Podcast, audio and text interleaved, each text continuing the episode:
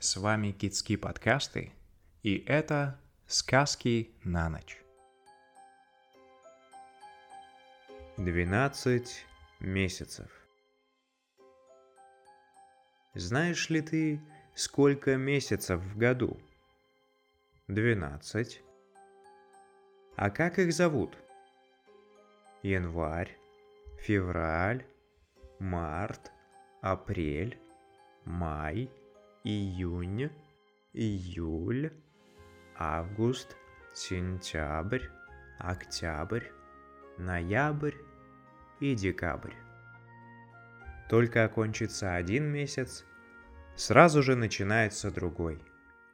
И ни разу еще не бывало так, чтобы февраль пришел раньше, чем уйдет январь, а май обогнал бы апрель. Месяцы идут один за другим и никогда не встречаются.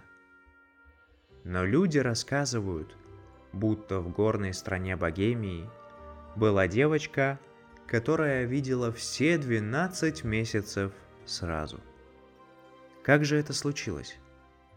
А вот так. В одной маленькой деревушке жила злая и скупая женщина с дочкой и падчерицей – Дочку она любила, а падчерица ничем ей не могла угодить. Что не сделает падчерица, все не так. Как ни повернется, все не в ту сторону.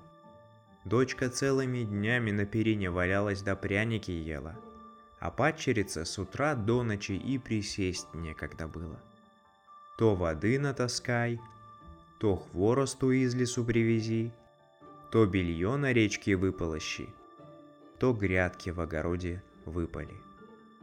Знала она и зимний холод, и летний зной, и весенний ветер, и осенний дождь. Потому-то, может, и довелось ей однажды увидеть все двенадцать месяцев разом. Была зима. Шел январь месяц. Снегу намело столько, что от дверей его приходилось отгребать лопатами, а в лесу на горе деревья стояли по пояс в сугробах и даже качаться не могли, когда на них налетал ветер. Люди сидели в домах и топили печки. В такую-то пору, под вечер, злая мачеха приоткрыла дверь и поглядела, как метет в юго, а потом вернулась к теплой печке и сказала падчерице – Сходила бы ты в лес да набрала там подснежников. Завтра сестрица твоя именинница. Посмотрела на мачеху девочка. Шутит она. Или вправду посылает ее в лес. Страшно теперь в лесу.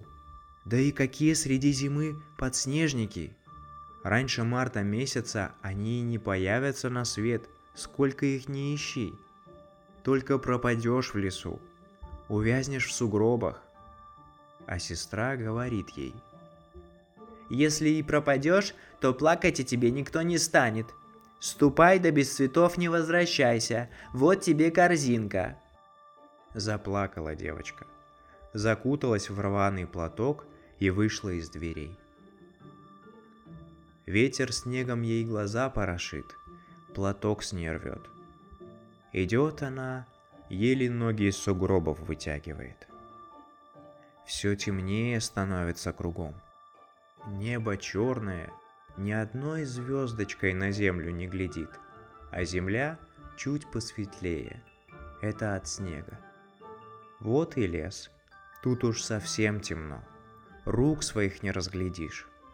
Села девочка на поваленное дерево и сидит. Все равно думает, где замерзать. И вдруг далеко меж деревьев сверкнул огонек – будто звезда среди ветвей запуталась. Поднялась девочка и пошла на этот огонек. Тонет в сугробах, через бурелом перелезает. Только бы, думает, огонек не погас. А он не гаснет. Он все ярче горит.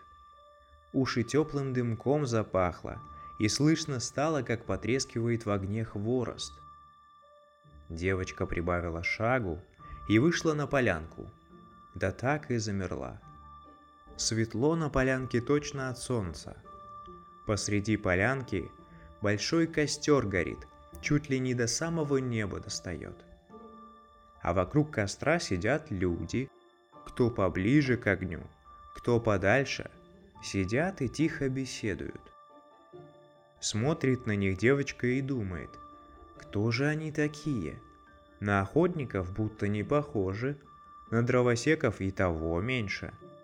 Вон они какие нарядные, кто в серебре, кто в золоте, кто в зеленом бархате. Стала она считать, насчитала двенадцать. Трое старых, трое пожилых, трое молодых, а последние трое совсем еще мальчики. Молодые у самого огня сидят, а старые поодаль. И вдруг обернулся один старик, самый высокий, бородатый, бровастый, и поглядел в ту сторону, где стояла девочка. Испугалась она, хотела убежать, да поздно. Спрашивает ее старик громко. «Ты откуда пришла? Чего тебе здесь нужно?» Девочка показала ему свою пустую корзинку и говорит, «Нужно мне набрать в эту корзинку подснежников». Засмеялся старик. «Это в январе-то подснежников. Вон чего выдумала». «Не я выдумала», — отвечает девочка.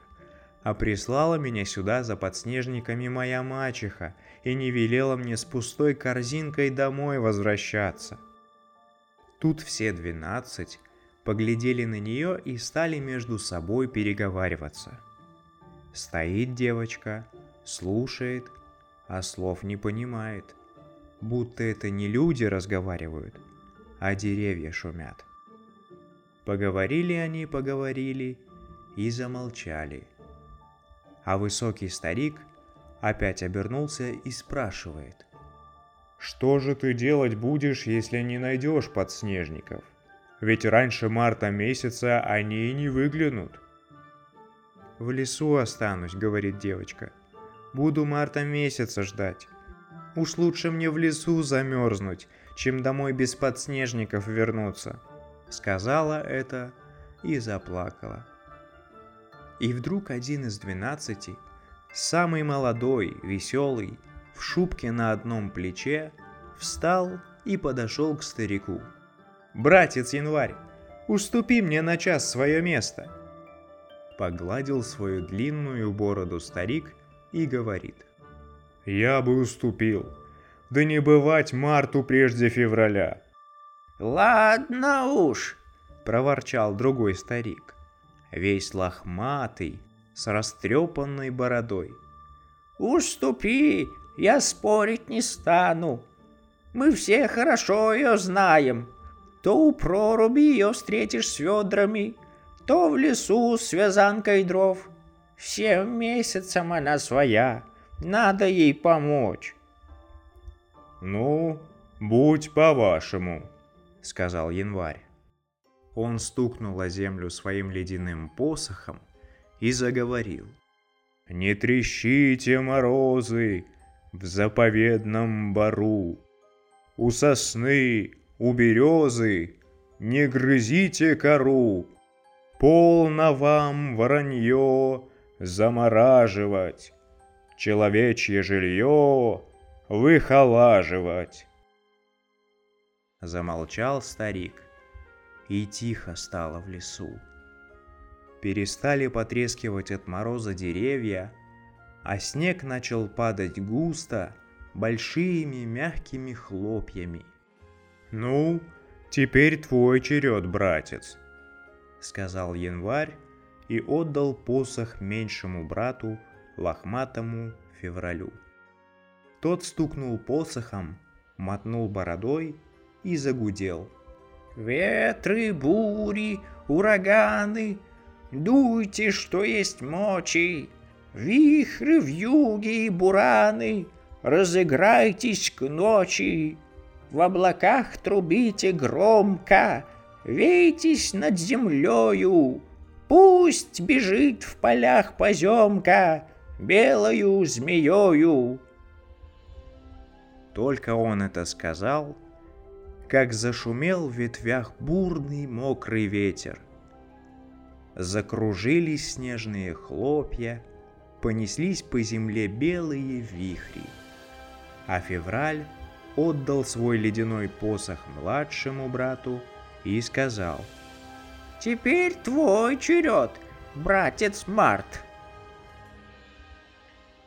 Взял младший брат посох и ударил о землю. Смотрит девочка, а это уже не посох, это большая ветка, вся покрытая почками. Усмехнулся Март и запел звонко во весь свой мальчишеский голос. «Разбегайтесь, ручьи, растекайтесь, лужи, вылезайте, муравьи, после зимней стужи. Пробирается медведь сквозь лесной валежник, стали птицы песни петь, и расцвел подснежник. Девочка даже руками всплеснула. Куда девались высокие сугробы? Где ледяные сосульки, что висели на каждой ветке? Под ногами у нее мягкая весенняя земля. Кругом капает, течет, журчит. Почки на ветвях надулись, и уже выглядывают из-под темной кожуры первые зеленые листики.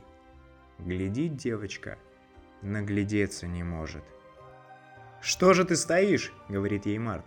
«Торопись, нам с тобой всего один часок братья мои подарили». Девочка очнулась и побежала в чащу подснежники искать.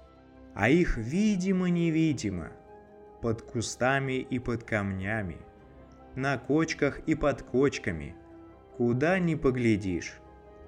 Набрала она полную корзину, полный передник. И скорее опять на поляну, где костер горел, где двенадцать братьев сидели. А там уже ни костра, ни братьев нет. Светло на поляне, да не по-прежнему. Не от огня свет, а от полного месяца, что взошел над лесом. Пожалела девочка, что отблагодарить ей некого, и побежала домой, а месяц за нею поплыл. Не чуя под собой ног, добежала она до своих дверей и только вошла в дом, как за окошками опять загудела зимняя вьюга, а месяц спрятался в тучи. «Ну что?» – спросила ее мачеха и сестра. «Уже домой вернулась? А подснежники где?» Ничего не ответила девочка, только высыпала из передника на лавку подснежники и поставила рядом корзинку. Мачеха и сестра так и ахнули. «Да где ж ты их взяла?» Рассказала им девочка все как было. Слушают они обе и головами качают. Верят и не верят. Трудно поверить, да ведь вон на лавке целый ворох подснежников, свежих, голубеньких. Так и веет от них мартом месяцем.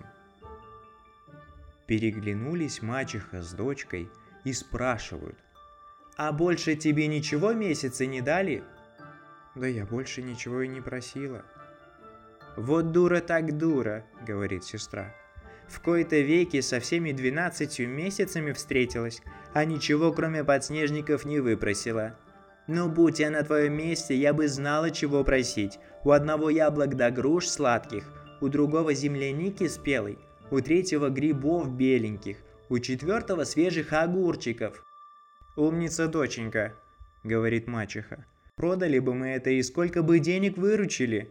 А эта дурочка подснежников натаскала. Одевайся, дочка, потеплее, да сходи на полянку. Уж тебя они и не проведут, хоть их двенадцать, а ты одна. Где им? отвечает дочка, а сама руки в рукава, платок на голову. Мать ей вслед кричит. Рукавички надень, шубку застегни. А дочка уже за дверью. Убежала в лес. Идет по сестренным следам, торопится, и думает. «Скорее бы до полянки добраться!» Лес все гуще, все темней, сугробы все выше, бурелом стеной стоит. «Ох, думает мачехина дочка. И зачем только я в лес пошла? Лежала бы сейчас дома в теплой постели, а теперь ходи да мерзни, еще пропадешь тут. И только она это подумала, как увидела вдалеке огонек. Точно звездочка в ветвях запуталась. Пошла она на огонек. Шла-шла и вышла на полянку. Посреди полянки большой костер горит, а вокруг костра сидят двенадцать братьев, двенадцать месяцев. Сидят и тихо беседуют. Подошла мачехина дочка к самому костру, не поклонилась, приветливого слова не сказала, а выбрала место, где пожарче, и стала греться. Замолчали братья месяцы. Тихо стало в лесу. И вдруг стукнул январь месяц посохом о землю. «Ты кто такая?» – спрашивает. «Откуда взялась?» «Из дому», — отвечает мачехина дочка. «Вы нынче моей сестре целую корзинку подснежников дали. Вот я и пришла по ее следам». «Сестру мы твою знаем», — говорит январь месяц. «А тебя и в глаза не видали. Ты зачем к нам пожаловала?» «За подарками. Пусть июнь месяц мне земляники в корзинку насыплет, да покрупнее. А июль месяц – огурцов свежих и грибов белых, а месяц август – яблок да груш сладких, а сентябрь месяц – орехов спелых, а октябрь... «Погоди», — говорит январь месяц. «Не бывать лету перед весной, а весне перед зимой. Далеко еще до июня месяца. Я теперь лесу хозяин. Тридцать один день здесь царствовать буду». «Ишь, какой сердитый!» — говорит мачехина дочка. «Да я не к тебе и пришла. От тебя, кроме снега да инии, ничего не дождешься. Мне летних месяцев надо». Нахмурился январь месяц и говорит. «Ищи лето зимой». Махнул он широким рукавом, и поднялась в лесу метель от земли до неба. Заволокла и деревья, и полянку, на которой братья месяцы сидели. Не видно стало за снегом и костра, а только слышно было, как свистит где-то огонь, потрескивает, полыхает. Испугалась мачехина дочка, кружит ее метель, глаза ей слепит, дух перехватывает. Свалилась она в сугроб и замело ее снегом. А мачеха ждала-ждала свою дочку, в окошко смотрела. За дверь выбегала.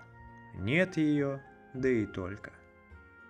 Закуталась она потеплее и пошла в лес. Да разве найдешь кого-нибудь в чаще в такую метель и темень? Ходила она, ходила, искала, искала, пока и сама не замерзла. Так они и остались обе в лесу лето ждать. А падчерица долго на свете жила. Большая выросла, замуж вышла и детей вырастила. И был у нее, рассказывают, около дома сад. Да такой чудесный, какого и свет не видывал. Раньше, чем у всех расцветали в этом саду цветы – поспевали ягоды, наливались яблоки и груши. В жару было там прохладно, в метель тихо. «У этой хозяйки все 12 месяцев разом гостят», — говорили люди. Кто знает. Может, так оно и было. Желаем спокойной ночи от Кицки.